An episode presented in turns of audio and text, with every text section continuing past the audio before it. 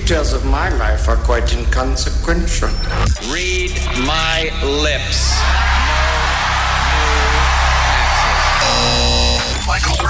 If you have sex, your penis will fall off and land in another dimension populated entirely by dogs who will eat it. Well, that's something I'd like to avoid. I want you to listen to me. I'm going to say this again. I did not have sexual relations with that woman, Miss Lewinsky. I'm a paladin with 18 charisma and 97 hit points. I can use my Helm of Disintegration and do 1d4 damage as my half-elf mage wields his plus 5 Holy Avenger. And as president, I'm going to make it impossible for congressmen or lobbyists to slip pork barrel projects or corporate welfare into laws when no one's looking. Because when I'm president, meetings where laws are written will be more open to the public, no more secrecy. That's a commitment I make to you as president. The Michael Groff Show. It is my opinion he is a danger to himself and others and is in need of treatment. Warning.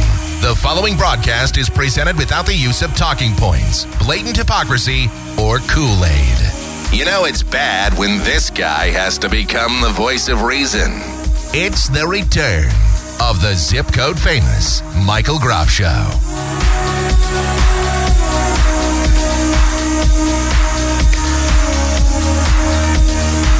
Question I always wonder is how long will it be in this zip code?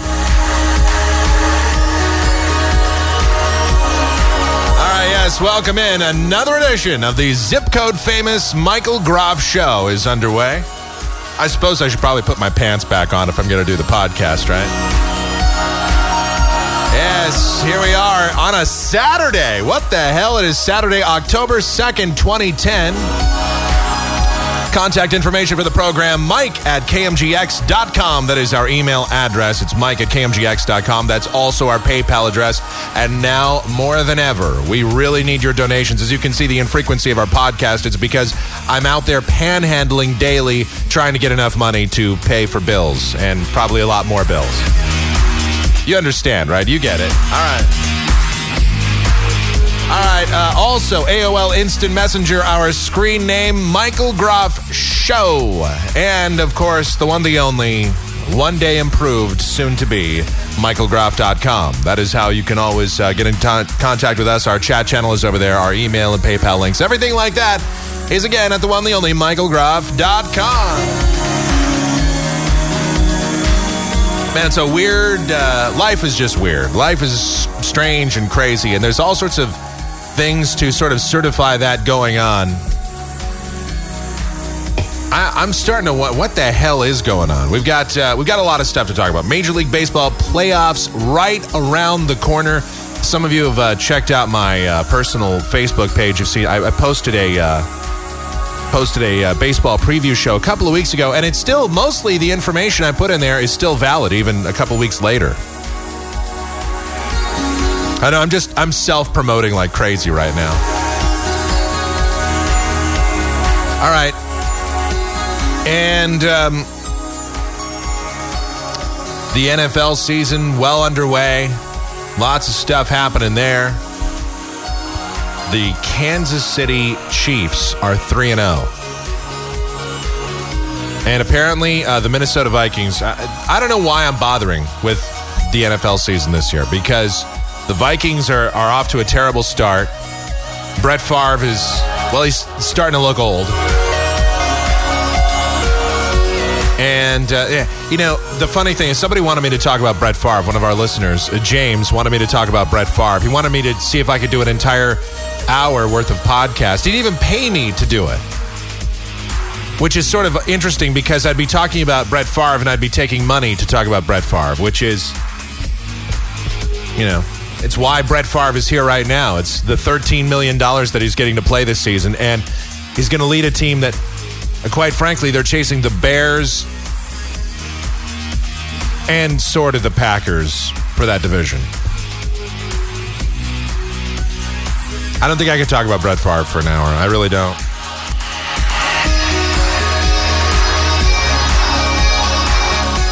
Brett Favre during the offseason. Yeah. Yeah, we I could probably do a whole profile. There we go. Yeah. All right, so we have a lot of stuff there. Um, oh, yeah, I've got to ch- take a look at the pop chart. We'll have that coming up for you later in the show. Yes, our weekly look at what's happening in the world of pop music uh, because you people aren't tortured enough. So we'll get into that a little bit. Um, finally, something that CNN does that I agree with. We'll have that coming up in just a little bit. And uh, a whole lot more. And the United States has decided they're going to apologize uh, for testing on people from Guatemala. They did uh, syphilis testing on people from Guatemala back in the 40s. So 70 years later, the United States is issuing an apology. Well, that's good. I mean, it's nice to see that we are taking some accountability. Uh, in related news, the uh, the U.S. is also apologizing to uh, to the English for the Revolutionary War. We finally got around to that. Hey, man, we're sorry. I mean, things have worked out pretty well for both of us, but you know, sorry about that whole revolting against your nation kind of thing. Sorry. This is just one of those really kind of the the WTF story of the day, and I just had to get to this right away. In a ploy to rid Guam of its overpopulation of invasive brown tree snakes, the military, the U.S. Department of Agriculture more specifically, has decided to bomb the island with drugged frozen mice. this is according to the Stars and Stripes uh, military outlet newspaper. They say that uh, using the naval base Guam as a starting point, scientists are going to be dropping mice packed with uh, acetaminophen from helicopters into the jungle. The drug, commonly found in Tylenol, provided a regulatory uh, advantage because it had already undergone extensive testing. Now, Dan Vice is the assistant state director of the USDA Wildlife Services in Hawaii. Says that Guam and the Pacific Islands, um, all of it, they're they're testing that this is the testing that they're going to be doing. They want to get rid of because Guam has had a uh, a, big problem with uh, the overabundance of snakes since the 1980s. The creatures uh, arrived, of course, on the island accidentally. This is what happens when man messes with nature. I don't know what's with me lately. I, have been on this kick. Like I, I'm, I get really pissed off when I see people screwing with nature and when I see people screwing with uh, the natural evolution of things. Like I, I don't know. I, I'm seeing like I, I, see people throw crap out the window and, and litter and, and I don't know. I, maybe I'm maybe I'm turning like uh, to a to a greeny weenie. I'm turning like into a mushmouth liberal. Maybe. I don't know. nature's cool. So naturally, when you screw with the situation, when we're uh, when you know you bring when you introduce a species into a culture that it's not indigenous to, it's going to mess things up. The creatures arrived on the island, yeah, accidentally. The mildly venomous snakes can grow up to 10 feet long, and according to the Department of Land and Natural Resources for the state of Hawaii, uh, they are the leading cause of, endanger- of the uh, endangerment of some of Guam's native animals. Quote, the discovery that snakes will die when they eat acetaminophen was a huge step forward. According to Anne Brooke, who's the uh, Conservation Resources Program Manager for Naval Facilities Command uh, Marianas, she told Stars and Stripes, quote, the problem uh, was how you get the snakes to eat it. So they have drugged frozen mice. Yeah. If I'm a snake and I'm just bumping around through the uh, through the uh, jungles there in Guam, I would go, "Hey, it's a frozen mouse." You know, I probably shouldn't eat this, seeing as how it's always about 85 degrees here in Guam. That that doesn't make a whole lot of sense. Luckily, I don't think snakes are that bright. There's like, "Oh, it's a mouse. I'll eat it. Oh, I'm dead." The solution was to drop the mice into the snake's natural habitat, the branches of trees and the jungles of Guam, uh, by outfitting the mice with uh, cardboard wings and green party streams. The bait could float down to the jungle and uh, catch on the branches. The result is a hanging, deadly snack for the snakes. Researchers began testing the system at the beginning of September, dropping 200 mice into 20 acres around the base. The effectiveness of the drop will uh, offer insight as to how well uh, it might work elsewhere on the island and uh, whether it might be a key to uh, solving a long time ecological problem. Yeah, the long time ecological problem, ironically enough, is uh, the is man being on the planet. That's really the long time ecological problem that you have to deal with here. yeah. You know, if I were a snake, maybe I'd sit there and go, hey, mice aren't supposed to have wings. And these wings are made out of cardboard. And the mouse is frozen and it's got a green party streamer on it. But see, a snake is too stupid. Snake would just go, oh, you know, hey. It's a party favor. Yum, yum. So then, uh, what do you do? See, this is this is the ecological question. So then, what do you do with uh, all the dead snakes that are all over the island now? What do you do with those? How is how is that going to affect nature? I'm really curious. So that was just kind of an interesting story. I thought I'd open up the show with that. So uh, this Tea Party, you know, I, am really interested in the Tea Party. The Tea Party's been sort of a a, a mild fascination of mine.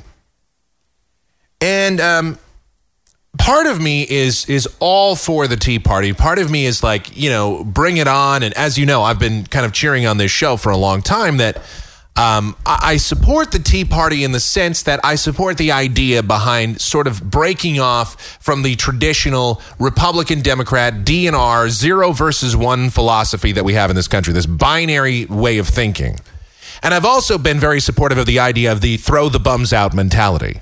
Because, uh, frankly, in spite of what the Obama administration tells you, and in spite of the fact that uh, we have some geeks that say that the recession ended in June 2009, last I checked, Unemployment is still near 10%.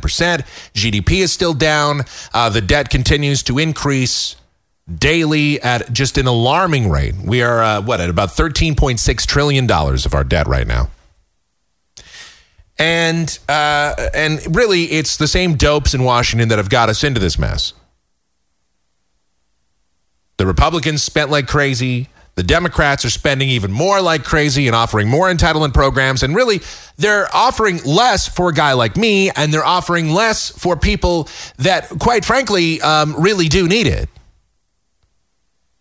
But they're trying to do, uh, they're trying to put on a great show for you, and they're trying to offer up this healthcare crap, and they don't even know what to do with that. That healthcare crap is is what's really uh, is uh, really what's screwing up this country. Frankly, the uh, this this the Obamacare because really the Democrats aren't happy with Obamacare because it's not single payer. It doesn't have a public option. It's sort of a very watered down healthcare system. And because it's a watered down healthcare system, um, it doesn't serve any purpose whatsoever expe- except to increase spending across the board.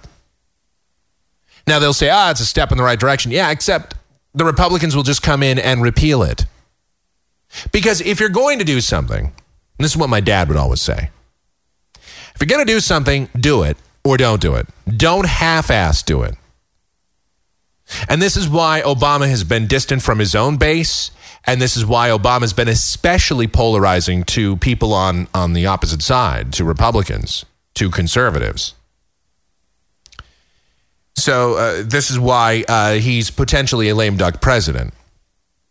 But the Tea Party was really started. The idea behind the Tea Party initially, getting back to the main point, was stop spending. It was to it was a, a, reform on spending in this country. People saw the debt increasing just at an alarming rate. We have all these entitlement programs. We have all this spending that's going on. We have incredible military spending that goes on in this country. People are like, "Okay, enough." Unemployment is getting too high. Jobs are, we're losing jobs everywhere. The economy's going in the crapper. And here we are spending more money than ever before. All right, that's enough. Let's stop. And that was the idea behind the Tea Party. All right, that was the reason that people started this in the first place. And so, from that perspective, I'm right there. I'm right behind the Tea Party, totally supportive. I uh, totally agree. Could not agree with a philosophy more. So, I'm glad. But all right, now here's the problem.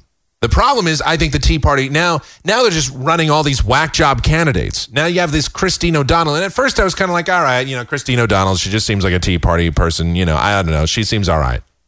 Well, I don't think so. Now I'm not sure. But I'll tell you what the Tea Party is indicative of in this country.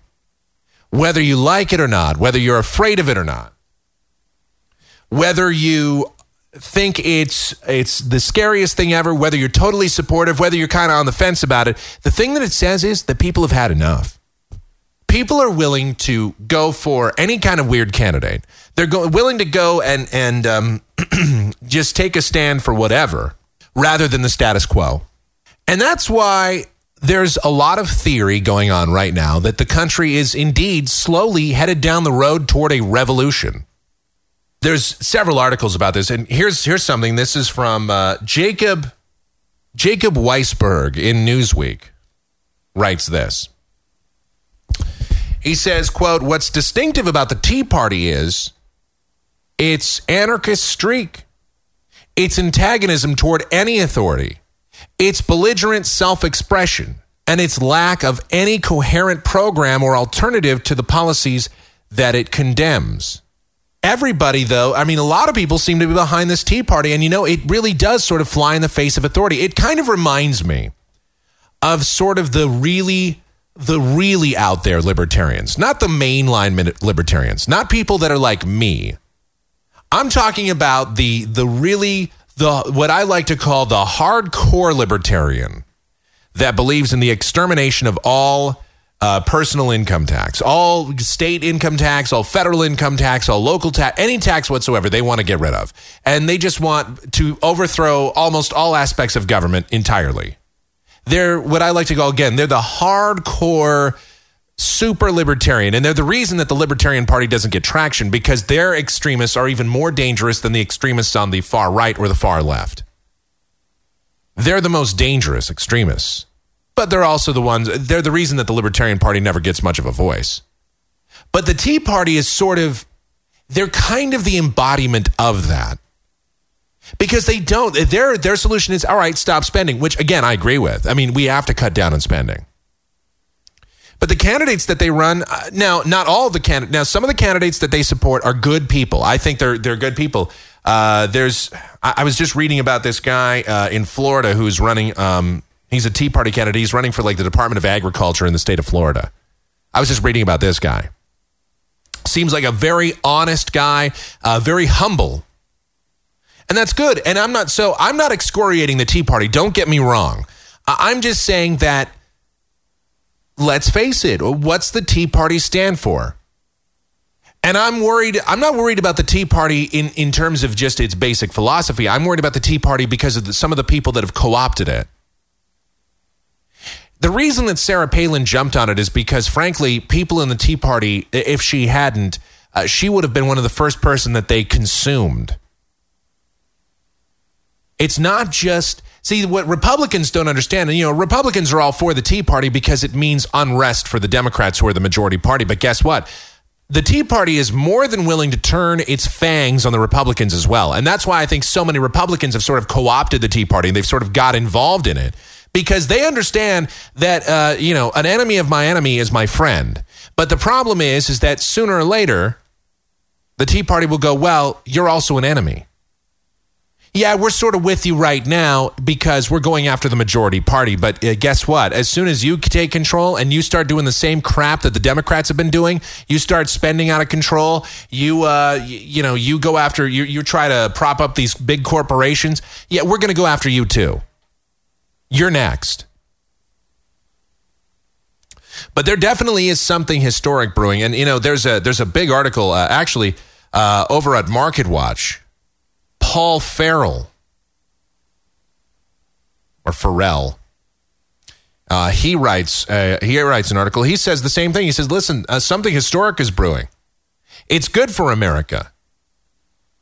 Revolution means renewal. Tea Party, the Tea Party folks, they want to take uh, both parties and restore honor, take back the country. But uh, I think I don't know if I don't know what that means exactly. That's the problem. Is the Tea Party hasn't really acknowledged what that means? Okay, take back the party or take back the country, but w- what are you taking back? What are you doing? This is what I ask the hardcore libertarians too. That they, they want to eliminate all taxes on all levels. They want to eliminate just just about all government. I say, okay, well, well, what are you going to do then? Who builds the roads? Who builds the bridges? Who defends the country? Who protects the sovereignty of the nation? Uh, you know, these are these are questions that you ask a hardcore libertarian. They go, well, I don't know, but you know, it'd be cool to have drugs legal. Okay, you know, fine. But there's a lot more to there's a lot more to it than that. You have to be a little bit more introspective. You have to think about the long term ramifications of things just a little bit more than just, well, we got to throw the bums out. Well, okay, good. I mean, I agree, but who do you replace them with? If you replace bums with other bums and you justify it by saying, well, they're not the guys that are in there now, you're going to have the same problem. Or you're going to have a different problem with the same result. Paul Farrell here, he writes, okay, most Americans just silently mimic the words, we're mad as hell and we're not going to take it anymore. But watch out because after November, the campaign's uh, shrill rhetoric may explode into action. Now, I guess this Paul Farrell, he's not a big fan of the Tea Party. I don't think he is because he refers to them as tea baggers, which is exactly what, you know, a lot of the liberal types refer to them as as well gotta love how people like Mike Malloy and Thom Hartmann and Randi Rhodes they they talk about elevating the discourse on talk radio and how there's so much hate talk out there. But they're the first people to use tea bagger, which is of course uh, a sexual term. It's meant as a very derogatory slam toward the uh, the Tea Party movement. They're like, we want to raise the discourse on talk radio. There's so much hate talk, but of course, then they go on and they use teabagger. And some of those guys, like that Mike Malloy, he's like one of the angriest guys on the left. He just gets on, screams and yells, and, and you know, goddamn this and goddamn that. And, you know, but the problem is he's just yelling and screaming, calling them teabaggers. That's not raising the level. That's that's that's the same kind of crap that you're getting out of Glenn Beck and Rush Limbaugh. It's actually worse because it's even angrier and you're claiming to be above them. The Tea Party, he says, are they're kicking the revolution into high gear. Both parties are to blame, so vote out incumbents. Spare no one. We need new leadership, another Reagan or Truman. Congress better get the message. Cut the budget, or they'll dump the rest of you in the coming great purge of 2012. Unfortunately, they're tone deaf because Congress can't see past the election. Now, uh, he says, this is these are his words. Again, this is Paul Farrell from Newsweek. He says, So thanks, Tea Party. Vegas odds must favor a second American Revolution. Actually, the revolution is already roaring. It's roaring hot. It's about time. The GOP and the Dems had more than a decade, but America's worse off. We need a real revolution to restore sanity. Or we can kiss democracy and capitalism goodbye permanently. The problem with revolution, and as, as uh, Paul Farrell points out here, that you know it'll it'll hit the markets hard, we're not talking about necessarily revolution as in revolutionary war, but he outlines uh, he outlines um, he says here if you think you're mad as hell now, you ain't seen nothing yet. Here's the timeline that Paul Farrell puts out for the revolution that's going to take place in this country. Stage one. The, the Dems just put the nail in their coffin by confirming that they are wimps refusing to force the GOP to filibuster the Bush tax cuts for America's richest, as he said. This is these are his words. Stage 2. The GOP takes over the House, expanding its war to destroy Obama with its new policy of complete gridlock, even shutting down government. Step 3. Obama goes lame duck. Step four, the GOP wins back the White House and Senate in 2012. Healthcare reforms uh, for insurers, uh, free market financial uh, deregulation returns. Step five, under the new president, Wall Street's uh, um, insatiable greed triggers the catastrophic third meltdown of the 21st century. Uh, Shiller, uh, that Shiller predicted, um, with uh, defaults on uh, dollar denominations and debt.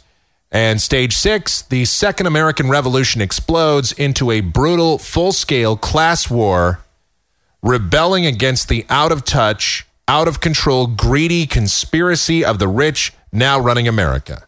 Step seven, domestic class warfare is compounded by the Pentagon's prediction that in tw- by 2020, an ancient, an ancient pattern of desperate, all out wars over food, water, and energy supplies would emerge worldwide and warfare is deflating human life. What's behind our uh, 2010 to 2020 countdown? It became obvious after reading the brilliant but bleak Decadence of Election 2010 report by Professor Peter uh, Morici, who's the former chief economist at the International Trade Commission. He says that no hope from America's political parties, just a dark scenario ahead.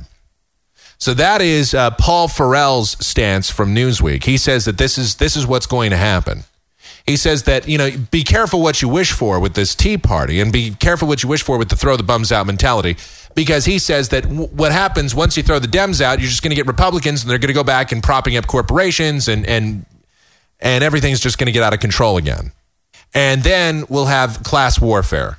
Of course, what he fails to think about here and he points out how the Republicans will just engage in gridlock and Obama will be a lame duck president.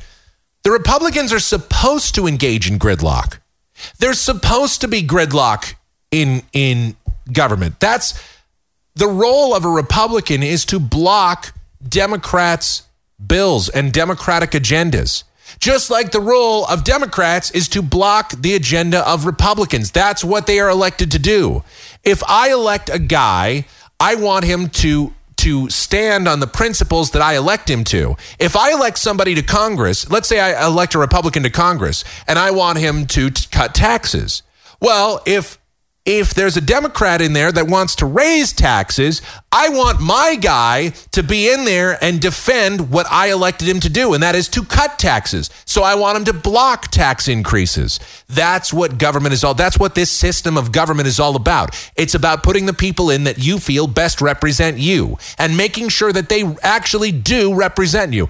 There's nothing wrong with gridlock there's there is something wrong with not getting anything done and the two are very different. Gridlock is opposing things that you are that you elect people to do. You you elect people to represent you and gridlock is you want them to represent you and not do the opposite of what you elected them to do.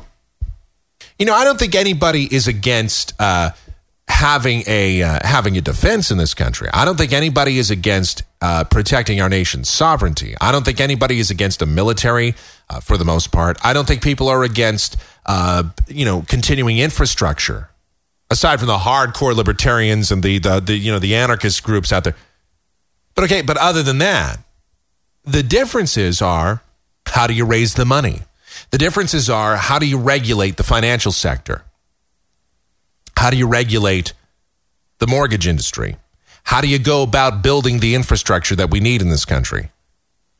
Why are we giving all this money to the UN? Why are we giving all this money to foreign aid? Why are we fighting wars in Iraq and Afghanistan? What's going on there? That's where people have questions. The basics, I, a lot of people are agreed upon, but there's a lot of other stuff that people they they want some answers. And there's nothing wrong with wanting those answers. People have a lot of questions about that. So this dubious timetable that that has uh, been put in here, and this uh, this talk about revolution. Look, I don't know. I don't know if we're heading for a, a full scale revolution in this country, but we we're definitely going to be heading for a political one. That's for sure. Because what's happening now is people are becoming desperate. People are unemployed. They see uh, they see where we're at right now. They see what's on the horizon and they don't think the the, the common sentiment is the economy is going to turn around eventually. But is it going to be too little too late? Is it going to turn around too late for some people? Is it going to be what's going to happen when all these people that have been that have been laid off in the last year when their unemployment benefits run out and you can't really live on unemployment? it's not even really a means to an end. And it's a thousand bucks a month. It's not even a thousand bucks a month in Phoenix, in Arizona. You get 960 bucks a month. I was talking to somebody the other day uh, in Florida. They get like 1100 for their unemployment. I was like, wow, that's a lot more than we get here. You can't live on that kind of money, especially not in a major city. I mean, you can live in Mexico on a thousand bucks a month. Fine. You're like a king there. You'd probably build yourself a mansion, probably have some servants. Could eat lobster every night. Yeah, for a thousand bucks a month, sure. But this is the United States. Uh, you know, I don't think so. Most apartments in Phoenix, even in the slums, well, you probably get a slum apartment for like 500 bucks a month, but it's is it a place you really want to live? I'm just saying that uh, that's not really a, a- a life. That's not even really, really a great lifestyle living off unemployment. But imagine the lifestyle you have when you get nothing. Imagine that lifestyle. That's a pretty piece of crap lifestyle right there. And that's what people are worried about because the jobs they just aren't coming back. In spite of the claim that the recession is over, uh, well, let's just let's just back the truck up there, Butch. Recession ain't quite over with yet, not in the eyes of the American people. So I don't necessarily agree that we're going to have fights in the streets over food and water, and that we're going to have urban warfare uh, developing soon. Um, though I, I know people that do think that way. Then again, I know people that believe in the New World Order and everything like that. And you know what? My face is going to be red if that does come about. Luckily, I do own a gun, but it's not really a gun for urban warfare. I, I don't. I don't necessarily buy into the that idea. I think the Tea Party. I think the, the the idea behind the Tea Party is fine. I think their execution is off. That's all. That's the bottom line. Really, I actually could have shortened this segment quite a bit by just saying the idea behind the Tea Party is great. The execution, uh, not so much. All right. Mike at kmgx.com. That would be the email address. It's Mike at kmgx.com. Michael Groff Show, AOL Instant Messenger. And of course, you know, you can send us uh, money via PayPal. Uh, again, that's Mike at kmgx.com as well. Um, we do take your donations to keep this show on the air. I got bills. I got stuff. I got people that don't pay their uh, that, that, that they don't pay me when I render them services. I'm still chasing down money from a guy. The good times roll in case God doesn't show. So I've got a lot of uh, I got a lot of things to you know on my plate. So we would appreciate your donations and michaelgroff.com Come to life. because I bet you know my girlfriend would really appreciate donations for working on the site.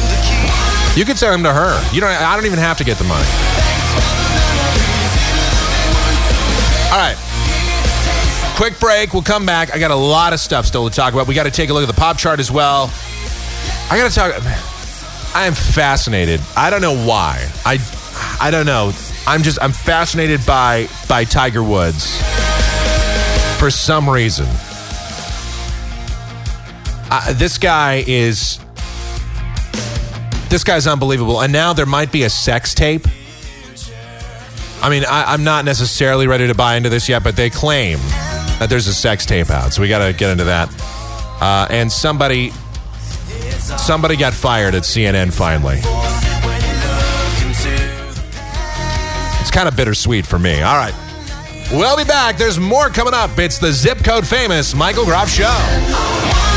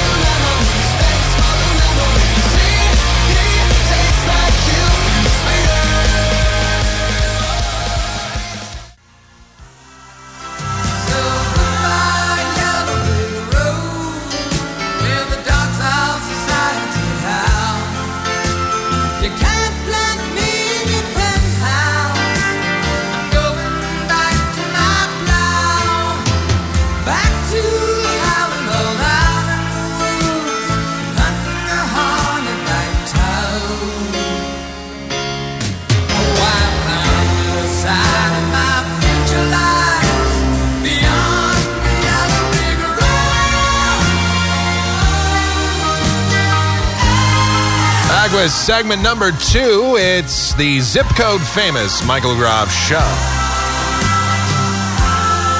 Yeah, I'm, I'm definitely in a, an unusual mood. What do you think you do then? Nothing wrong with an Elton John bumper. Come on, it's not. It doesn't make me less of a man. It'll take you a couple of Sometimes, sometimes people back in the in the days when we did the show live, people used to write in about some of the bumpers. They used to say when we play stuff like this, they would everybody would complain.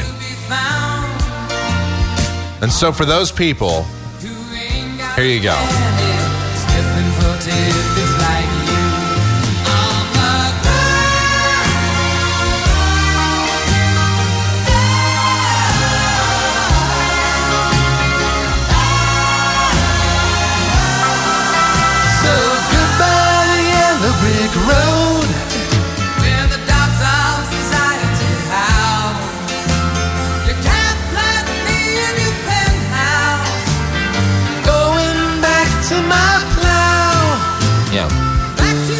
All right. Mike at KMGX.com, the email address. It's Mike at KMGX.com.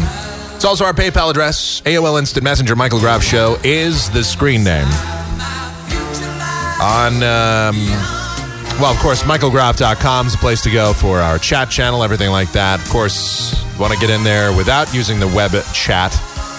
Can always uh, just get EFNet IR. Go on to uh, IRC, the EFNet uh, network, and uh, hang out over there. Our channel is Net Radio. All right. Uh, let's see. Uh, bu- don't forget to donate to the show. Yeah, that's the most important thing. That's why this show exists, is for your donations. I could make a very, very, I could have a very fine existence uh, based on the donations I get from this show. Not really. All right, it sounded good though. Now, this is uh, this is interesting. I'm fascinated by this story. I, I have to admit, I I don't know why. Generally, I really don't care about this kind of thing. This is hell. When the story came out last year, my initial stance on the air was, "Who the hell cares?" But I'm becoming fascinated with Tiger Woods.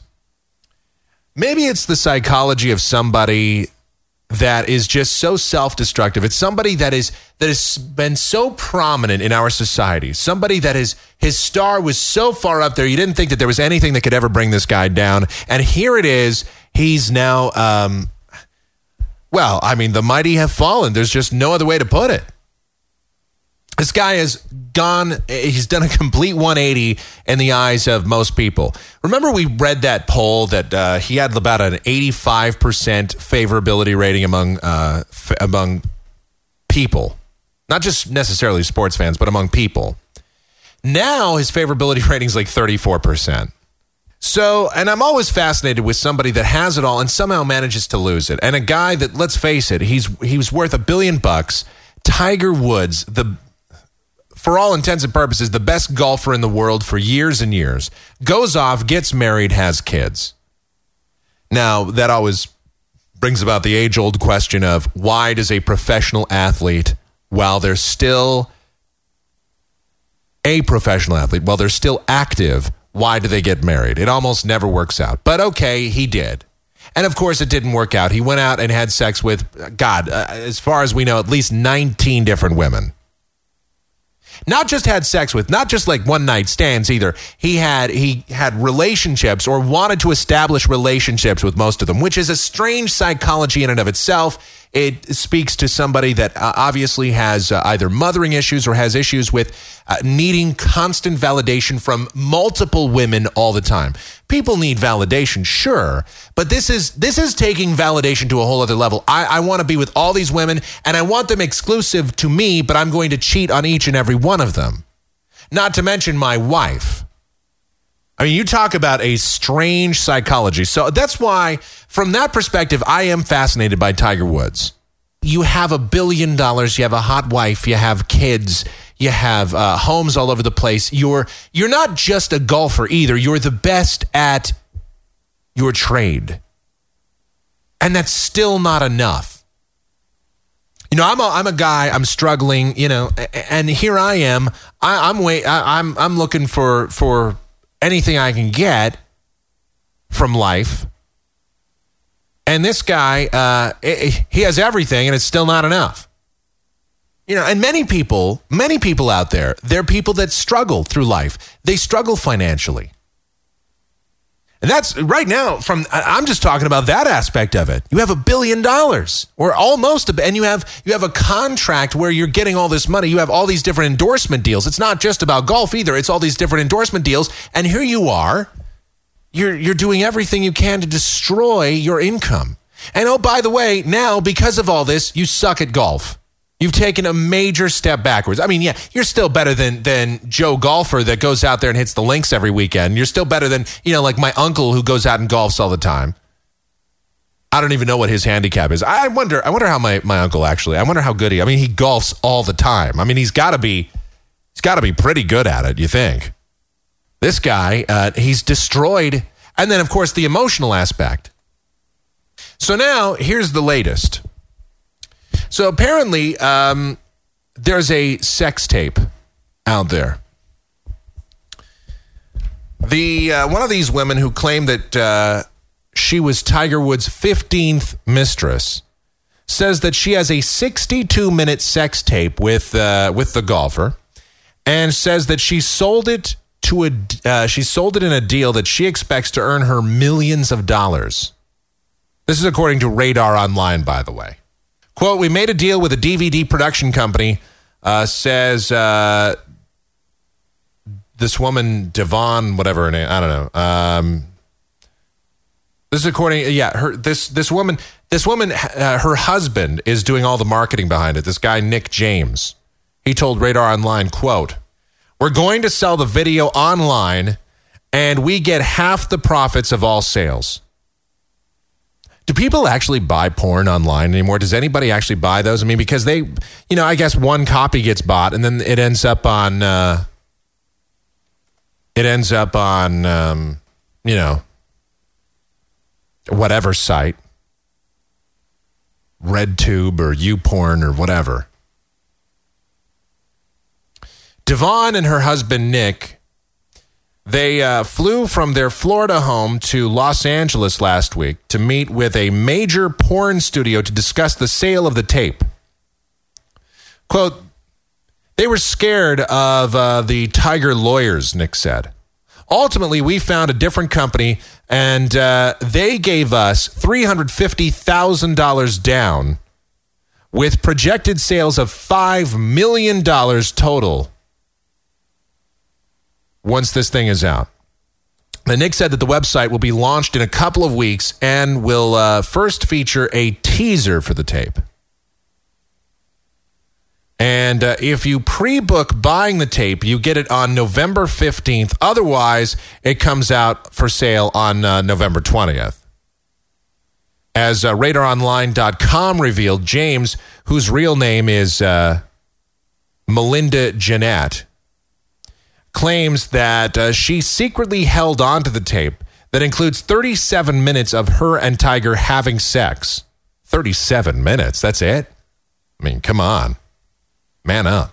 Quote, it's going to be the bomb, Devon told Radar Online. But skeptics, including her own mother, Sandra Brinling, uh, have doubted whether it even exists. RadarOnline.com has not seen the tape and cannot confirm if it exists at this time. When contacted by Radar.com, the James attorney, uh, Cal Affleck, uh, was unavailable. Yeah, surprise, surprise. I'm sure Tigers people are very, very interested in this. I'm sure Tigers people are going to want to uh, get in on this uh, like right away and see what the deal is. All right, so uh, look for that coming out uh, November 15th. But don't bother looking for You know what? Just, you don't have to buy it. Just look for it on your favorite porn site. It'll be there. I mean, God, uh, every Paris Hilton tape or every one of these other ta- these. Uh, remember when Pamela Anderson and Tommy Lee? There was a sex tape out there. By the way, that was the biggest uh, rip ever. I mean, people. This was back sort of in the early days of the internet, or in the in the intermediate stages of the internet. And uh, that tape, I, I remember they sold that. Somebody found a tape of Pamela Anderson and Tommy Lee having sex. Like, like really finding a tape of Pamela Anderson having sex with somebody is really so hard to do. I'm sure I have one around here somewhere. I'm pretty sure most people in the lower 48 have a have a tape of Pamela Anderson getting it on with somebody. You know that one or both of them leaked that tape out. Because if there is really such an outrage, just like with this thing, if there's really such an outrage, that'd be they'd be sued and and you know whoever put it out would be sued the the company and they'd be out of business. But why would Tommy Lee be upset? I mean, you get you see his massive his massive penis on on this tape that circles circulates around. That's only good for him. And Pamela Anderson, she didn't care because she thinks that she's hot, and you know she's not. I mean, that woman, she's uh, to me uh, train wreck, but whatever. And I'm not even talking about the Hep C aspect. I don't find Pamela Anderson hot. Look, I, I'm one of those people that uh, you know, if you can make, if I if I could uh, if I could stand on top of your breasts, and I'm not talking about, I, I mean, like if you lay them flat up on a, you know, in the water or something, and I can stand up on them and and look for sharks that are out there in the in the sea, or I can, you know, I could set up a, a table there, and I can, you know. I could serve Thanksgiving dinner off of off of one of your boobs. It's a little too big for me. Sorry. Not attracted to Pamela Anderson. Not then, not now. And I'm not really interested in seeing a Tiger Woods sex tape either. Although these women that he was with say that, wow, you know, well, some of them said that he was pretty good. And some of them said that, you know, he wasn't. I'm pretty sure that if you're with a guy that's worth a billion dollars, I'm sure the sex is probably a little bit pretty, it's probably at least okay. Not too often a woman sleeps with a billionaire and goes, eh, it's awful. That's just, that's my guess.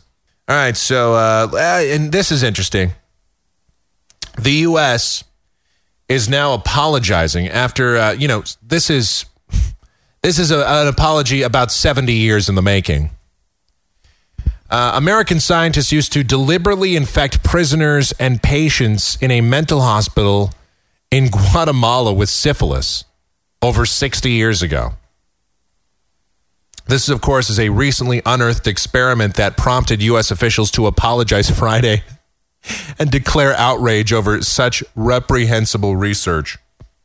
The discovery dredges up past wrongs in the name of science, like the infamous uh, Tuskegee syphilis uh, study that um, went on in this country that has long, of course, uh, dampened minority participation in medical research and could complicate ongoing studies overseas that depend on cooperation from some of the world's poorest countries to uh, tackle very tough to treat diseases uncovering this uh, also gives us all a chance to look at the uh, look at this, and even as we are uh, uh, uh, appalled at what was done, we want to redouble our efforts to make sure that something like this never happens again. This is according to Dr. Francis Collins. He's the director of National Institutes of Health. The NIH funded the experiment from 1946 to 1948, so uh, over 60, oh, 64 years ago. It was uncovered by a uh, by a Wellesley College uh, medical historian. It apparently was conducted to test if penicillin, which was then relatively new, could prevent some sexually transmitted infections. The study came up with no useful information and was hidden for decades. Meanwhile, a bunch of people got infected with syphilis. Quote, we are outraged that such reprehensible research could have occurred under the guise of public health. Secretary of State Hillary Rodham Clinton said at the Health and Human Services uh, uh, office, I guess, the other day. Story's cut off. President Barack Obama called uh, Guatemala's President Alvaro Calderon, and uh, he apologized as well. Yeah, why? Why is the president apologizing for something that happened before he was even born? Gosh, you know, we're really sorry. Um, even though uh, I had nothing to do with it personally, and just about everybody that's alive in our government today had nothing to do with it, uh, but we're still apologizing. Yeah, I mean, why doesn't Germany just go and apologize to France and Poland and Russia and everybody else? Well, you know, they're really sorry about that whole trying to take you over thing. Boy, is our face ever red for that. Oh, gosh, you know. But I mean, now it's it's all good now. I mean, God, that was 71 years ago. Weren't you going to hold, us, hold that against us forever? And we'd like to apologize to the Jews as well. And we'd like to apologize to Austria for, da- for getting them involved and Italy uh, for everything as well. We really don't really want to apologize to the French because they're still the French and they suck. But everybody else, but gosh, you know, so sorry to learn for, to our friend, fine folks over in the UK, London. We're very sorry for bombing you. Gosh, we're so sorry. I, I don't know. The apology seems a little bit. All right, and then, you know, I have to tell you, there's an old saying that if you give a man enough rope, he'll hang himself. If you let a dumb guy talk, they'll eventually say a really dumb thing. And of course, that's always been true of Rick Sanchez over at CNN. Rick Sanchez has made many dumb comments over the years. We have chronicled many of them on this show. Many other shows have done it as well. It's fun. It's just something to poke fun at. It's just a big dopey guy that somehow CNN thought was useful. And they put him on the air. And really, if you take the teleprompter away from him, he's liable to say really incredibly dumb things. And that is precisely what happened. He was on a show, a Sirius XM radio show the other day, and he was being interviewed. We should just play this for you. Here's the uh, we have the audio. And because of this audio, Rick Sanchez has now been fired by CNN, which is kind of bittersweet for me because, God, I, love poking fun at dumb guys that say dumb things. And to think that uh, CNN could hire somebody that's this stupid, they actually entrusted their airwaves to somebody with this low intelligence. That somehow, uh, I'm always fascinated by that. I'm fascinated, but that they they hired him in the first place. I'm surprised it took this long for him to get fired. Among other things, uh, Sanchez called the Daily Show host Jon Stewart a bigot said that he was uh, that the reason that he pokes fun, the reason that Jon Stewart pokes fun at Rick Sanchez is according to Rick Sanchez, the reason that he pokes fun at me is because I'm Cuban. And that Jon Stewart is represents the Northeast liberal media, the elitist Northeast media. And then in the same breath, he also says, well, uh, there's bigotry on both the left and the right. You know, the right is not the only ones that are involved in bigotry. It, it comes from the left also. Well, I mean, that's that's a good statement. Thank you. We already kind of knew that. Sanchez uh, apparently he doesn't understand that Jon Stewart makes fun of everybody. And then when the host of this show comes back and says, "Well, Rick, you understand that um, Jon Stewart's a minority as well. He's Jewish." Well, this is probably what got him fired. You know, calling Jon Stewart a bigot was not what got Rick Sanchez fired. It's the fact that then he went to the, well, Jews aren't really an oppressed minority. He came from a suburban, rich lifestyle. I'm Cuban. Well, I mean, last I checked, Cubans have political asylum here in the United States, but never mind that. Rick Sanchez doesn't seem to understand that the reason that Jon Stewart is making fun of him has nothing to do with the fact that he's Cuban. It has to do with the fact that you're an idiot. You're a complete moron. I mean, you say incredibly dumb things. You say, a guy says to you, uh, the, the, when talking about the tsunami, well, the wave could be up to nine meters tall. Rick Sanchez says, what does that mean in English? What is that in English? Well, uh, Rick, nine meters in English is um, nine meters because see, nine and meter, those are both English words. So that's like, what's Guten Morgen in German? Well, uh, it's Guten Morgen. And then uh, this is, of course, the same Rick Sanchez that he didn't understand how there could be a volcano in Iceland because Iceland is so cold. And you only think of volcanoes in places with long names like Hawaii. because, of course, Hawaii is such a long name, and Iceland is a is a very short name, and it's a cold place. So, you, meanwhile, of course, Iceland is a longer word or name than Hawaii. it's again, it's hard to believe that CNN had a guy like this on since 2004. They, he's been on the air for six years there. All right, look, this is Rick said. This is uh, so just so you don't think I'm taking what he said out of context. This is he was on a radio show, and I forget the guy's name. I, I swore I wasn't going to forget it, and I did. He was on a um, he was on a, a radio show on Sirius XM, and uh, Uh, here he is. I think Jon Stewart's a bigot. I think he think looks. Jon Stewart's a bigot. Hold on. Uh, now, now we're going to get into it. Jon I- Stewart, I my thi- old boss, I my think- friend. Yeah, I think he's a How bigot. is he a bigot? I think he looks at the world through um, uh, his mom, who was a school teacher, and his dad, who was a uh, physicist or something like that. Great. I'm so happy that he grew up in a suburban, middle class New Jersey home with everything that you could ever what group imagine. is he bigoted towards?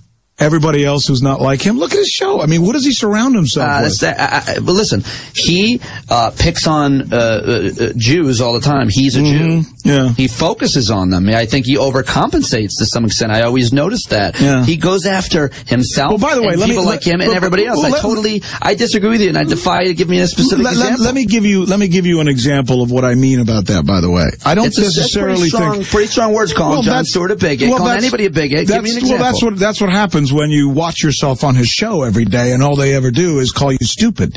You see, Well, uh, if he's but- bigoted against the ignorant, fine. If he's bigoted against the apathetic and he's being elitist saying that others are stupid, but what group specifically? Call someone a bigot against who? Anybody who's different than you are, anybody who's not from your frame of reference, anybody who doesn't look and sound exactly like the people that you sound and grew up with, the people that you put on your show, uh, who always reflect somebody who's I'm bringing in to sit around me, you know, who's very different from me.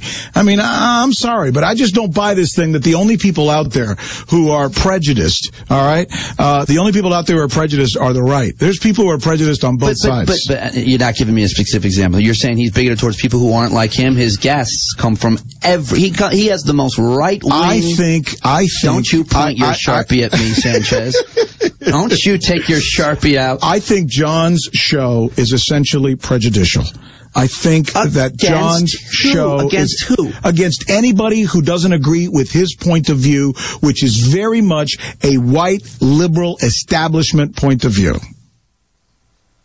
He can't relate to a guy like me. He can't relate to a guy whose dad worked all his life. He can't relate to somebody who grew up poor. He can't relate, He can't to, relate oh, whoa, to somebody. Whoa, whoa, whoa, whoa. No, he can't. He's a stand-up comedian. No, he's not. According Yes. to Time No, no, no, Magazine, no. he's the guy that Don't most talk to me. Americans trust for news. Whatever. He's a stand-up comedian. But comedian. it's not By the way, this is from the Pete Dominick show. And uh, Pete Dominick is totally taking Rick Sanchez behind the woodshed in this, which is generally what happens to Rick Sanchez. So this isn't like his dopey CNN show where he's uh, where he gets to be the domineering personality. Ever. It's No, if- it's not. You just said he can't relate to people like you. Rick, He Rick, can't. hold on. Rick, I'm a stand-up comedian. I've been a stand-up comedian for 15 years. It's a really, really difficult job. It's filled with failure. It's filled with travel. It's filled with hard work. We might not be out there doing, you know, physical labor and like your dad did, but I, I don't think it's fair to define. Oh, no, no, no, no, no, no, no, no, He- no, he no, no, you're very right. hard. You're and right. I'm telling you, You're he right. puts in You're right. 12 hours You're a day on that show. You're right. And his staff respects him, and I, I don't, I don't agree with that. You're, you're I don't know his parents. You're right. I'm not But I saying. worked for him. No, wait, wait. You've misunderstood me. I'm not saying that he You doesn't. he can't relate to people who He work can't. hard. No, he can't relate to what I grew up with. But that Absolutely that's not. fair. But that's not fair to say because he can't because he didn't have your life experience. He's not somehow on your level. It's not his fault. We can't just say. No, it's that he looks at me as not being on his level. Eh, eh. I think you're holding a grudge because he picked on you. No. I didn't I, know. I, but- I'm telling you. I'm, I, didn't you I, fire a bomb at it. Colbert last week? I, I can't remember. Did I? Didn't you take a shot at Colbert? You guys are crazy. I, I must have at some point. But yeah, I'm, look, my point is very simple. I see stuff O'Reilly and Glenn Beck do, and I say, wow. That's very discriminatory. Mm-hmm. That's very prejudicial. And I look at stuff that Colbert and uh, and uh, uh, Jon Stewart do, and I think, wow, that's very prejudicial. So, uh, you know, we have a tendency to only look at one side. I'm saying we ought to be able to look at both sides. Right. That- So, that's that's I- all. I- that's all I'm saying. I certainly agree with that. But I, but here, So if we're going to call one side bigoted, we probably got to look at the other side. Well, and I'd say be the same careful with thing. the word bigot. I'd be All right, careful. I'll with take it. the word bigot back. I'll say prejudicial. Look at what I did here. Uninformed. So yeah, because Jews are not an oppressed minority. They're certainly not. I mean, they're only basically the the the target for anti-Semitism across the world. They've only been the victim. I know, in spite of what Mahmoud Ahmadinejad might say, they've only been the victim of genocide in a world war. But no, they're not an oppressed minority. They wouldn't know. See, he's he's going to the race card unnecessarily. Once again, uh, Rick, you're not being made fun of because you're Cuban. I, and I don't, I don't know. I don't watch the Daily Show. I've never really gotten the Jon Stewart phenomenon myself. I'm not a big fan. I mean, I'm not against him. I, I don't, I don't dislike the guy. It's just, I don't know. It's just, it's never really been my cup of tea. The show. But okay, as far as I know, and somebody could correct me if I'm wrong, as far as I know, Jon Stewart's never got on the air and says, Man, what a stupid Cuban he is. You know, all Cubans, and then just rips into Cubans. I don't think so.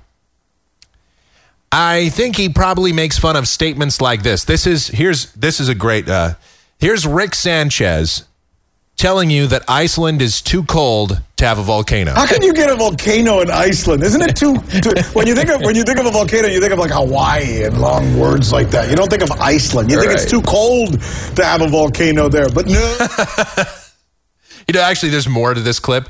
At one point, Rick Sanchez doesn't know what the white things in the sky are when they're looking at the at the uh, volcanic uh, eruption. He doesn't understand that those are clouds. Listen. there it is. Look at that. What, you, what is this? That is Go that take is- us through these that- pictures. that is a plume of ash coming out of the top of a volcano, going straight up. What's the tens, white stuff, though? Tens Those of thousands. That's just a cloud. Oh, okay. Yeah, you know, you- the volcano's going off, but there's just regular weather happening underneath it. This thing's going tens of thousands of feet in the sky.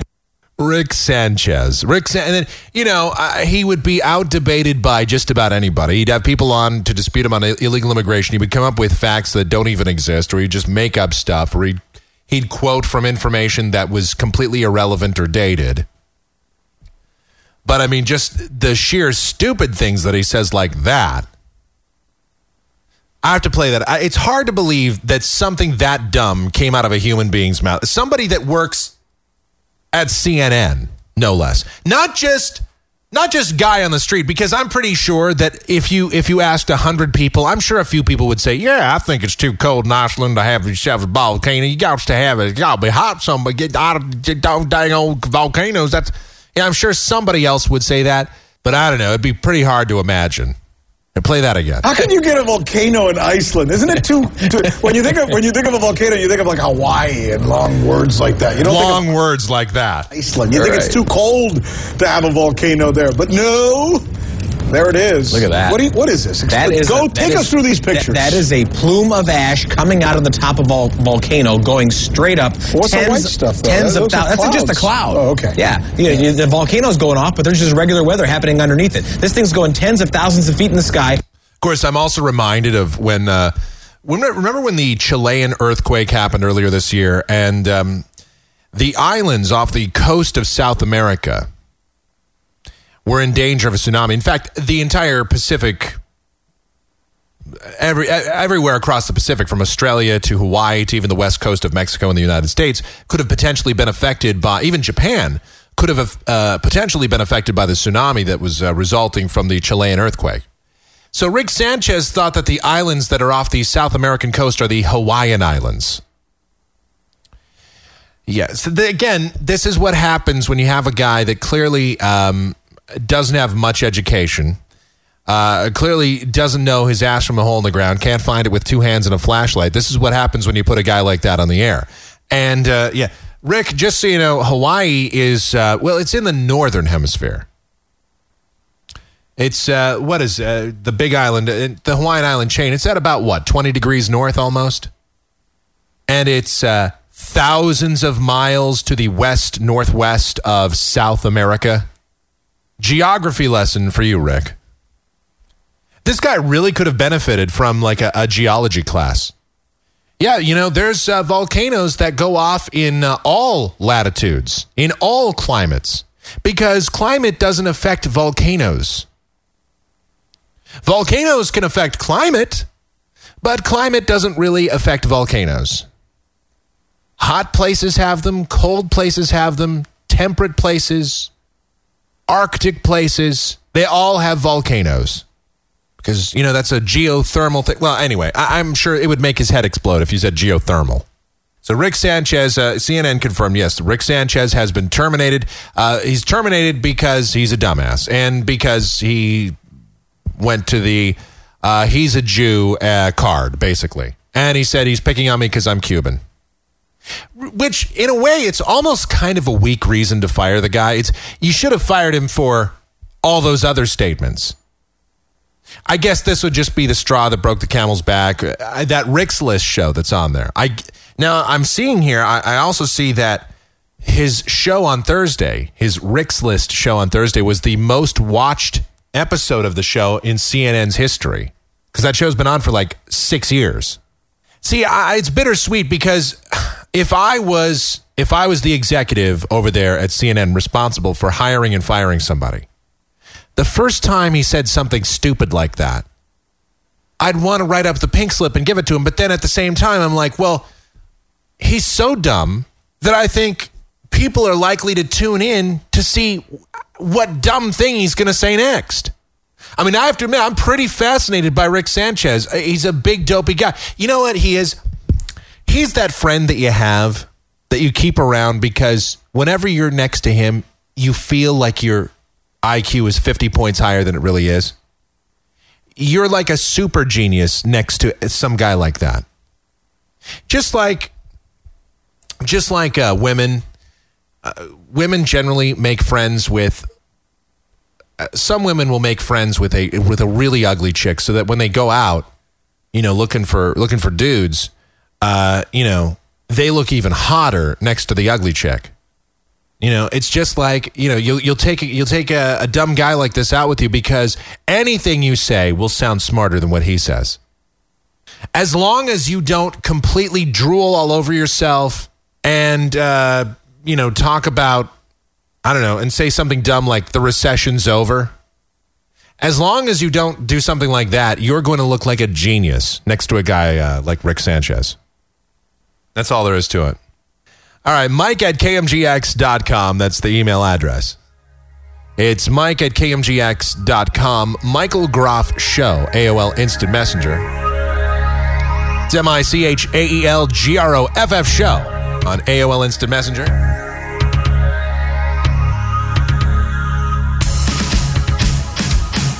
EFNet, IRC Net Radio, the channel, of course, all of our contact information and more. Plus, you can donate to the show. That's all is over there at michaelgroff.com. You get it? You dig? You understand?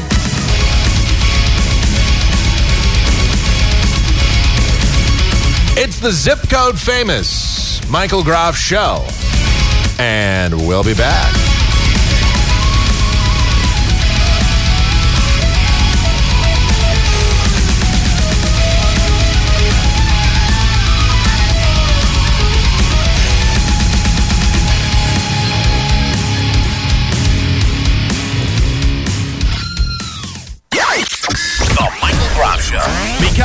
Show isn't crazy enough already, we decided to throw a little bit more chaos into it. Now, here's the Michael Groff Random Rejoin. Random Rejoin.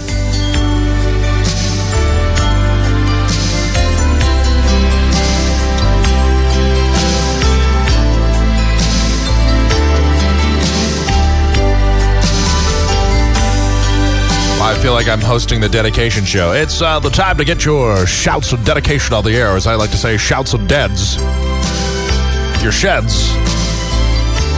Here's Atlantic Starr with Always. Yeah. Girl, you are to me all that a woman should be.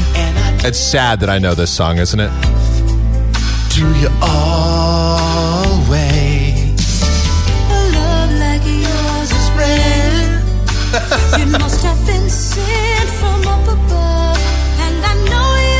All right, it's uh, the third and final segment, mercifully so. Michael Groff, uh, the zip code famous Michael Groff show.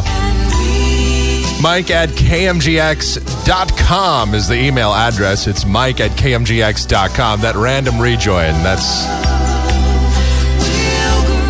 Yeah, believe it or not, we have this in the library. I know. It's kind of. So if you're looking for me to uh, DJ your wedding, I, I can certainly bring along all of your favorite love songs. Here we go.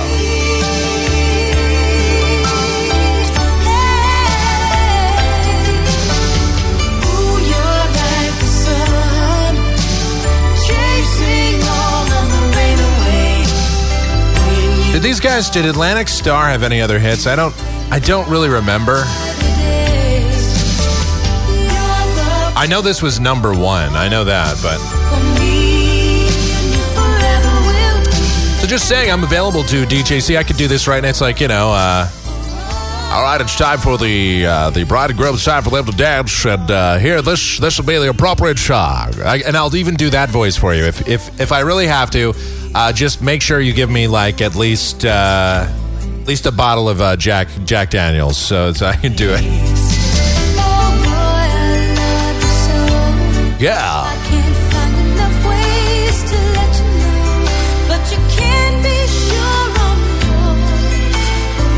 All right. MichaelGroff.com, the place to go for all other things Michael Groff related. You know how that works. And if you think this music is bad, uh, kids, I got to tell you, you haven't heard anything yet. Oh, no. Here we go. It's time to take a look at the top 10 songs in the world of. pop music. Yes, top 40 radio stations across the country are always playing the same old songs over and over again. These are the 10 most played songs on those top 40 radio stations in the last week.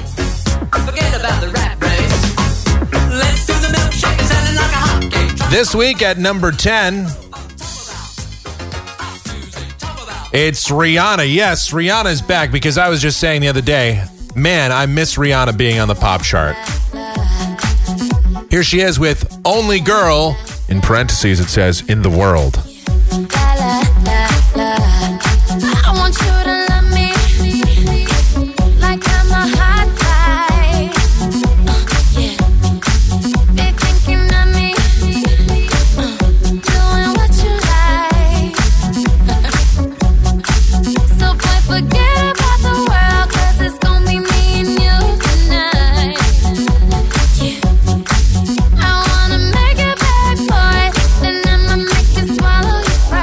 Not just saying this to be snarky. I know I say this like every week, but I, I really do mean it. Does this sound any different from any other Rihanna song, really? Uh, is it is it really that different from any of her other songs?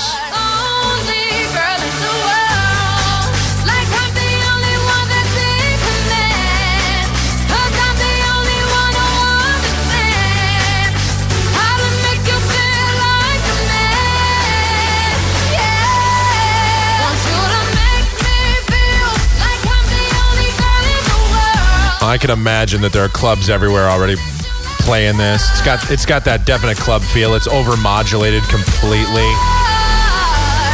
It's so badly produced. All right. Number nine, speaking of badly produced, is Flo Rida. Club Can't Handle Me.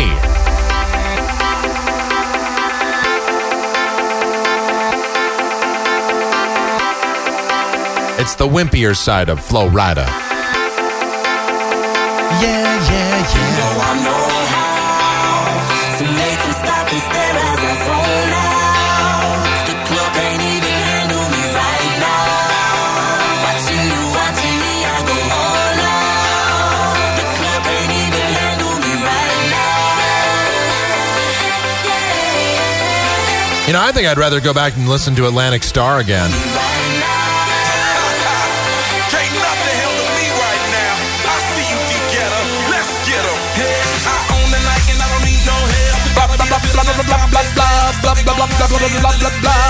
That's all I hear.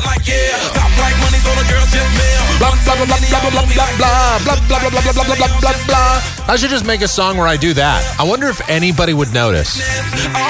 I just take this bed and just go. You're all. And every once in a while I'd change it up. I go, you yeah.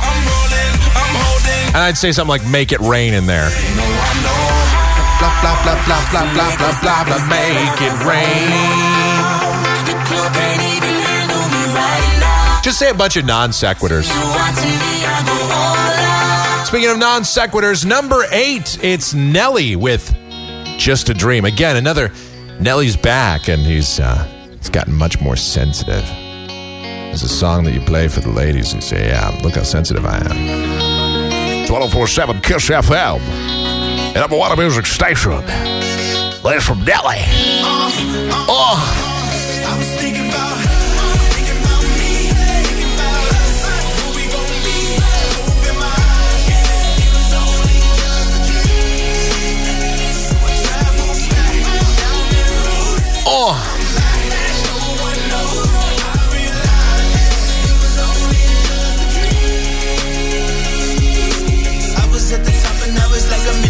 The. Number one spot, now she found her a replacement.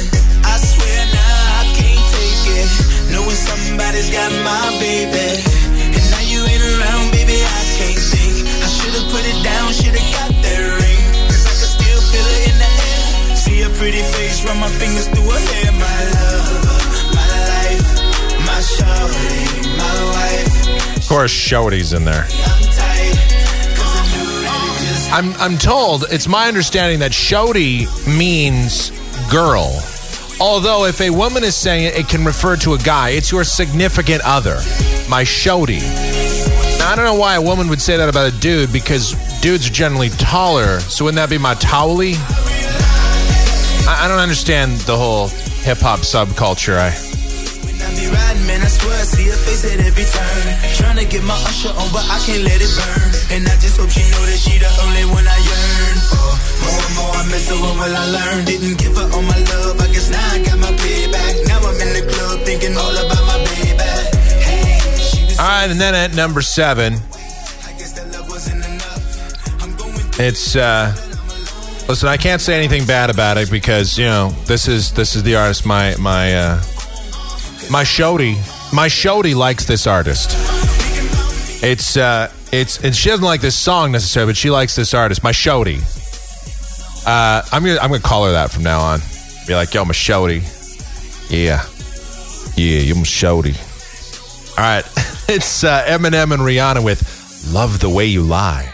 Stand there and watch me burn. That's alright. Because I like Yeah. Just gonna stand there and hear me cry. Well, that's alright because I love the way you lie. I love the way you lie. I can't tell you what it really is. I can only tell you what it feels like. And right now there's a steel knife in my windpipe. I can't breathe, but I still fight. Well, I can fight as long as the wrong feels right. It's like I'm in flight. Off love, drunk from my hate. It's like I'm huffing pain. I love her the more I suffer. I suffocate right before I'm about to drown. She resuscitates me. She Yo. hates me, and I love it. All right, so yeah, it's my Shody's artist right there, Eminem. Yeah, 1047 Kiss FM. Yeah, they didn't hire me on there because I, I sounded too uh, white.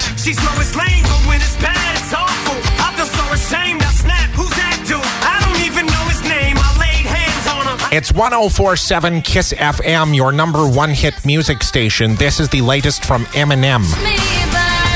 Or however white people sound. I don't know.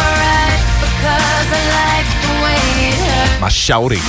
She loved this. Uh, she loved this artist. She doesn't like this. She loved this artist. Yeah, yeah. It's going out to my Shody.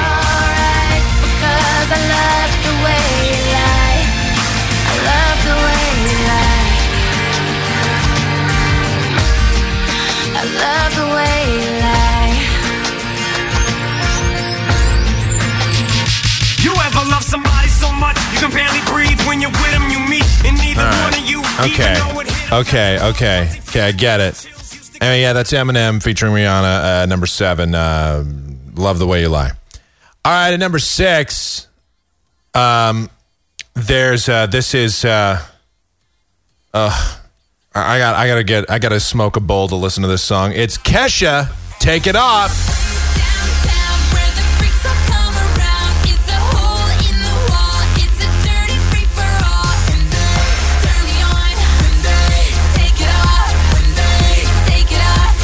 Oh God, it's so awful. I'd have to be I'd have to be high as a kite to like this song. And maybe not even then. High as a kite, everybody! Goofballs!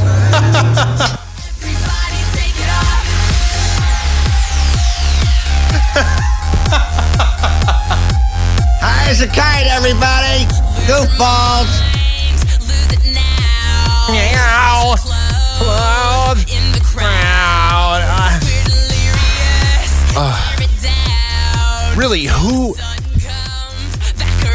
Likes this? Come on.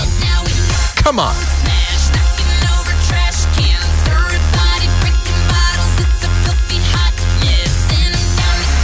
Everybody, that's always the thing that gets me.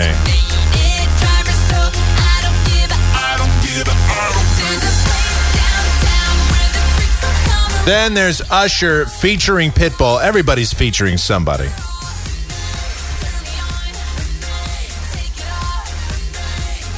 This is uh, DJ Got Us Fallen in Love.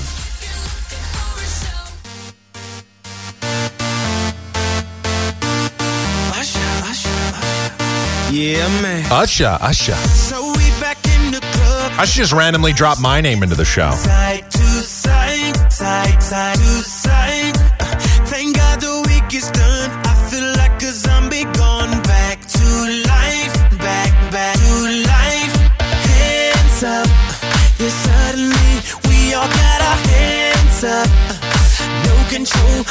my. Ain't I seen you before? I think I remember eyes, eyes, eyes, eyes. eyes.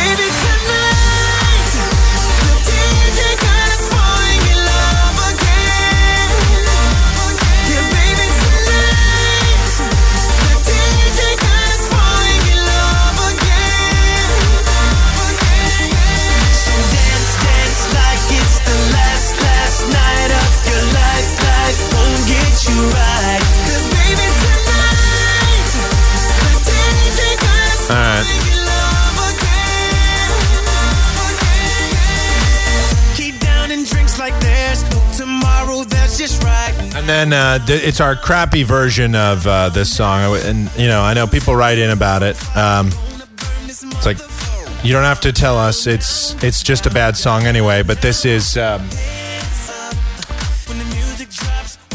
this is Enrique Iglesias featuring Pitbull. He's featured on everything, and this is the song. Again, pardon our, our quality version of it, but we don't really care to get a good version. So this is uh, I like it, but I don't.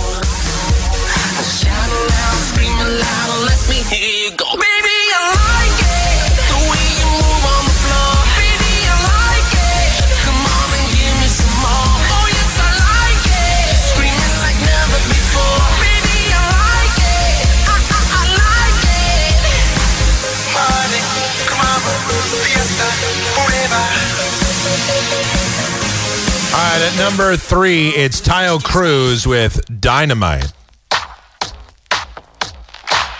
Oh yeah, this is. I came to dance, dance, dance, dance. I hit the floor cause that's my plans, plans, plans, plans. I'm wearing all my favorite brands, brands, brands, brands. Give me some space for both my hands, hands, hands, hands. You, you, cause it goes on and on and on. If I was listening to a station and this song came out, this again, these songs would never even get to the hook because I would have already changed the station. There's not a good song on the pop chart this week. Not even close.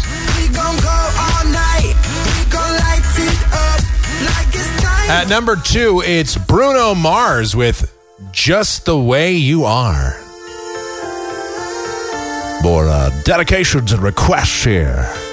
It's the Slow Jabs of 1047. Kiss FM and number one at Music Station. Talking up to the post right now. Oh, her eyes, her eyes make the stars look like they're not shining. Her hair, her hair falls perfectly without her trying. She's so beautiful, and I tell her every day.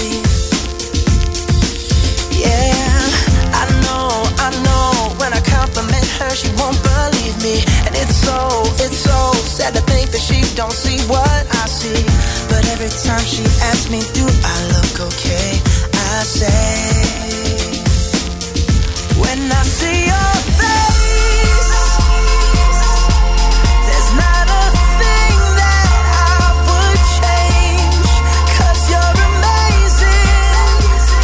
Should we do our should we do our test?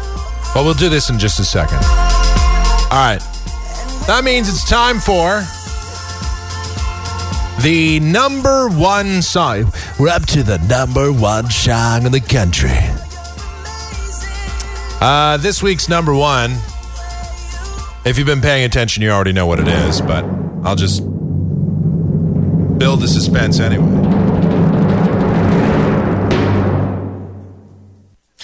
It's Katy Perry with, uh, and this time she apparently has her clothes on while she does the song, or she has the appropriate attire, at least we think. Here it is. It's, uh, yes, Katy Perry with Teenage Dreams, the number one song of the nation.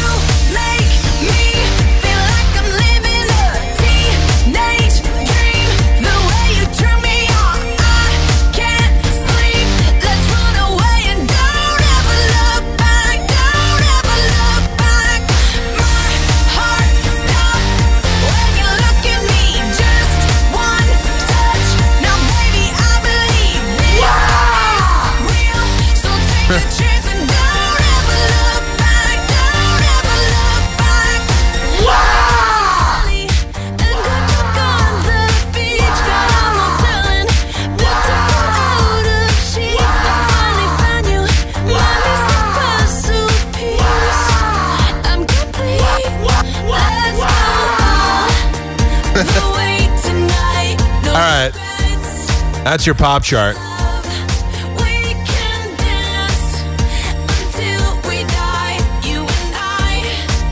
right, that's your pop chart for the week. Um, I think what we're gonna do is, I think, I think a fun thing to do would be to check out the pop stations here in Phoenix. Let's see if any of the, let's see if the uh, two uh, major pop stations here in Phoenix are, are playing any one of those ten songs right now. Let's just see, because this this actually hinges on whether or not I can uh, I can actually get them on my uh, receiver. I apologize. I, I hadn't set up the antenna, so I'm I'm just sort of winging it here. But here's here's that. This is the Enrique Iglesias song. It's on the pop chart, or it's on the uh, it's on the pop chart. And it's on. Uh, this would be uh, KZON in Phoenix.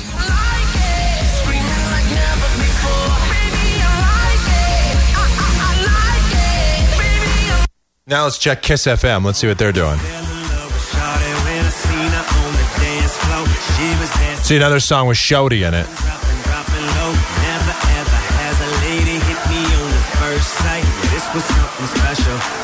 This song was just on the pop chart. It's like number 12 this week. This is that. Uh, I think this is Usher or something. I don't know. Anyway, so that's what the uh, pop stations here in Phoenix are playing. I apologize. That was uh, very staticky. I didn't set up the uh, the antenna for uh, for that. My FM antenna because I, I listen to the radio so infrequently uh, in my in my studio here that I, I don't even I don't even have the uh, the antenna apparatus set up in here on my on my Denon amp. All right, so uh, that's that. Thank you, as always, uh, to the uh, pop chart for uh, continuing the mediocrity. In fact, I wouldn't even call it mediocrity. That's just plain bad music. Um, I, I can't believe that. I can't believe that that actually goes on. That people actually listen to that. But I guess there are people out there that probably think that's good music. Like, man, did you hear the the new Bruno Mars song? Man, that song's so good. I mean, I don't know anybody like that. I don't. Nobody has ever walked up to me once. This has never been a conversation that I've had in my life where somebody walks up to me uh, and says, "Hey, uh, did you did you check out the new Rihanna song? Oh my God, so good! Yeah, did you check out this song? It's so good."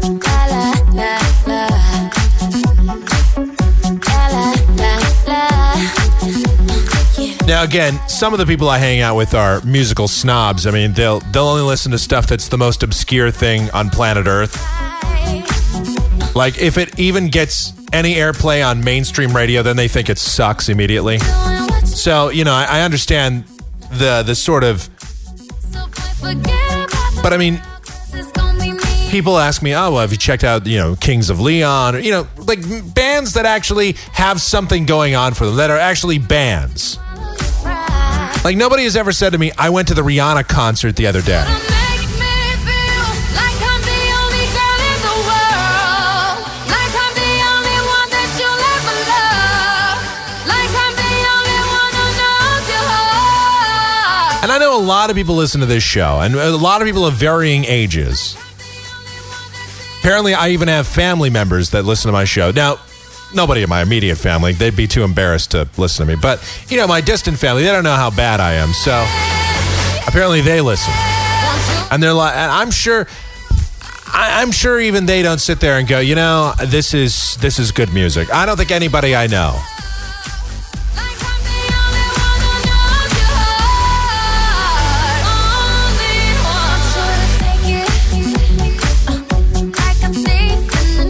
All right. That's it. That's the pop chart. Thank you. Thank you uh, for that. Um, what else was I going to? Uh, I was going to get into something else, and and you know the pop chart. This the problem with doing the pop chart is, I think it temporarily lowers my IQ after I hear it because then I I sort of forget what I was going to get to on my agenda, and uh, that that's unfortunate because sadly, um, you know, I actually do have things that I I want to get into and things I actually do want to talk about. I can still hear. Okay, I could still hear the Rihanna song in my head. I don't. I don't know why. I, I, think it was bleeding through into the board. That's how bad it is. This is a really depressing story, actually. Um, this guy, ninety-two year old. Uh, his name is. His name is Marlet Spangler. He's ninety-two years old. Uh, his wife died seven years ago. Very sad. And you say, well, okay, whatever. So he misses her and thinks about her every single day. He drives to Pros- Prospect Hill Cemetery in Manchester Ch- Township to visit her grave. Every day he does this. He usually spends a few minutes visiting her, and then uh, he said that he, he walks around looking at the graves, just sort of, uh, you know, just sort of watching, just sort of hanging out, you know? cemetery. You're there. You're hanging out, and you know I, I've I've uh, I've visited a grave once. I've seen you know I've been to a grave once. Most of the people in my family were cremated, but I visited a grave once, and um, I, personally, I, I just want to get the hell out of there as quickly as possible. But I don't know if my father weren't cremated, I, I would probably if he was you know grave, I'd probably go visit the grave frequently. So I get this guy's point. So here's this is really sad. So on Wednesday, just after noon, he, he visited his wife's grave as he does every day. When uh, he heard a car pull up near his car, and then a moment later, a man in his late twenties or early 30, 30s uh, pulled uh, out a revolver on him and was demanding his wallet. "Quote: I guess I wasn't quick enough to hand it over, so he grabbed it, ripped my pants." Spangler said. It happened quickly. Spangler did ask the man if he could have his cards, his driver's license, and such. But I don't think he heard me. By then, the suspect was uh, was heading to his car. He drove off toward the cemetery's uh, Pennsylvania Avenue exit. Since that afternoon, Spangler has been interviewed by two local TV stations and the newspapers. He's not sure why everybody's making such a fuss. It was just something that happened, he said. And he said that he wasn't scared during the robbery. Quote, what's the use of being scared? I mean, this dude probably, he doesn't care. He's going to visit his wife at the cemetery. You'd probably be doing the guy a favor if you killed him. Quote, maybe that's his job to go out and rob people, he said. Maybe he'd figure he'd get a lot more money from me. Police aren't, are continuing to investigate. Anyone with information is asked to call at uh, 292 3647 or use the crime tip uh, section of the department's website. I don't even know where this comes from. Anyway, so that's that's just a sad story. A guy going to visit his his wife's grave, an 82 year old guy going to visit his wife's grave, uh, is robbed at gunpoint. And just another sign that uh, society is indeed devolving into. Maybe that guy that wrote that stuff about the uh, the revolution. Maybe that guy is right. I mean, what a what an incredibly sad thing to think about. Really sucks. Really sucks. All right. Um, Mike at kmgx.com. That would be the email address. It is Mike at kmgx.com. Michael Groff Show, AOL Instant Messenger. It's M I C H A E L G R O F F Show on AOL Instant Messenger.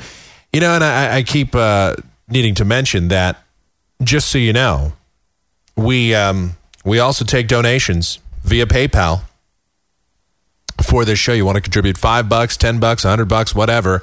Keep our show on the air. I, I got bills to pay. I got uh, I got all sorts of stuff. All right, listen, a lot going on. You'd be helping to keep this show on the air. Uh, Mike at kmgx.com. That is our PayPal address. You can always send donations that way, and we do appreciate it. You want to you want us to play a bumper? We'll do it. You know.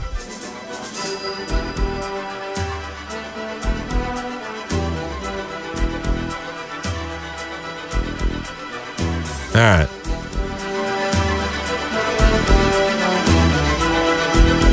All right. Well, anyway.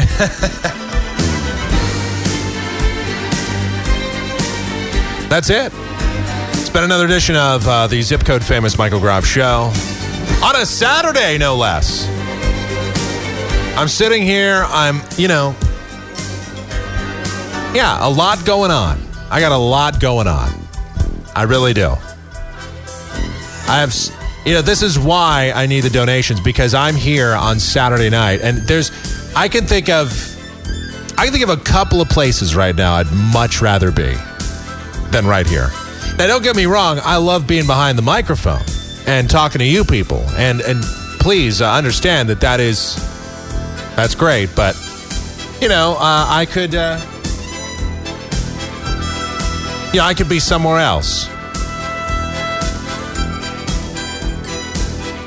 I know. I could have said. I could have said I have a lot going on in my pants. I could have said that. I didn't. I don't do that kind of radio. As you know, I'm above it.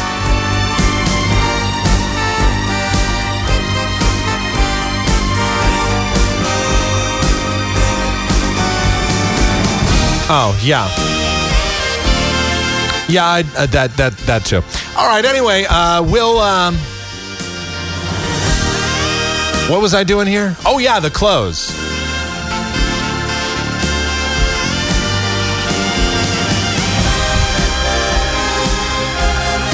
The close is have a great night, everybody. We'll be back with another podcast real soon. Maybe tomorrow. I got a lot going on. Back tomorrow. Have a great night, day, whenever you listen. Armageddon, whatever. We'll see you tomorrow.